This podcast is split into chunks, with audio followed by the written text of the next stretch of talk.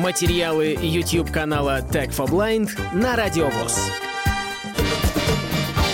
Приветствую вас, дорогие друзья! С вами Михаил Олейников. Сегодня хочу продемонстрировать вам работу навигационного мобильного приложения, которое называется Get There, созданного специально для операционной системы Android и в Google Play, позиционирующимся как навигатор для слепых. Get There. Навигатор для слепых. Лашер. Навигационное приложение для незрячих и слабовидящих пеш. Находите приложение, устанавливаете его, даете ему все разрешения для его корректной работы, читаете краткую справку, если такая необходимость есть, и начинаете знакомство с интерфейсом и настройками приложения. Get There. Главный экран. Интерфейс приложения прост и интуитивно понятен. Поскольку приложение для незрячих и слабовидящих людей, то элементы управления достаточно крупного размера, более того, они еще и разноцветные. Приложение создано в основном для пешеходной навигации. Оно может прокладывать маршруты, есть в нем подобие навигации по азимуту. Приложение работает с улицами, перекрестками и адресами. Точек интереса в нем практически нет.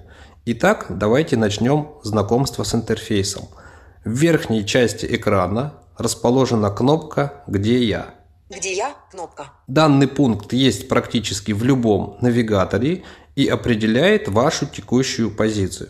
Действие этой кнопки зависит от нескольких факторов. Во-первых, движетесь вы или находитесь в относительном покое. Во-вторых, проложен маршрут или нет и так далее.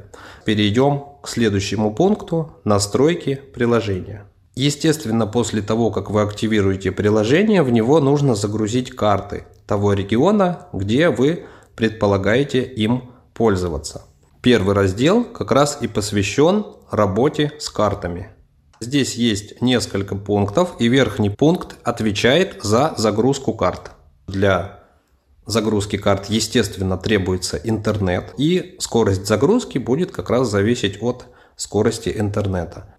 Если у вас загружено несколько карт, то выбирать здесь нужно, естественно, карту того региона, в котором вы сейчас находитесь. Идем опять в настройки и смотрим Меню настроек. следующий Меню настроек. раздел. Пункт «Параметры». Условно настройки приложения можно разделить на три категории. Первая категория – это в режиме навигации, вторая категория – вне режима навигации и третья категория – это общие настройки приложения. Разрешить встряхивание в режиме навигации. ВКЛ. Изменить. Очень удобная функция. Вам не нужно активировать каждый раз кнопку «Где я», достаточно встряхнуть устройство в режиме навигации, например, на маршруте, и сориентироваться, что вам делать дальше. Озвучивать адрес поблизости во время навигации. Выкл. Изменить.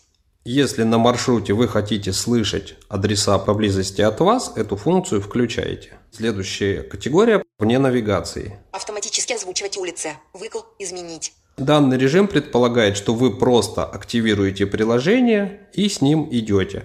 И вот те настройки, которые вы здесь выберете, они будут отрабатываться.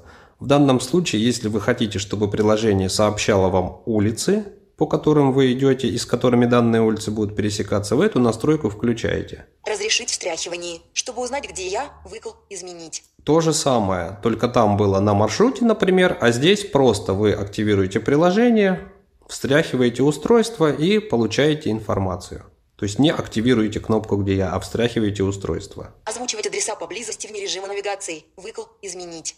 Ну, это понятно. Озвучивать места поблизости вне режима навигации. Выкл. Изменить. Приложение позволяет сохранять какие-то места в соответствующий раздел, и если вы хотите вне режима навигации слышать, что вы проходите, то, соответственно, вы этот пункт тоже выбираете. И хочу обратить ваше внимание на то, что при включении и выключении определенной настройки приложение вам об этом говорит. ВКЛ. Сейчас включено. Выкл. Сейчас выключено. На этом у меня все. Подписывайтесь на канал, ставьте лайки и до новых встреч.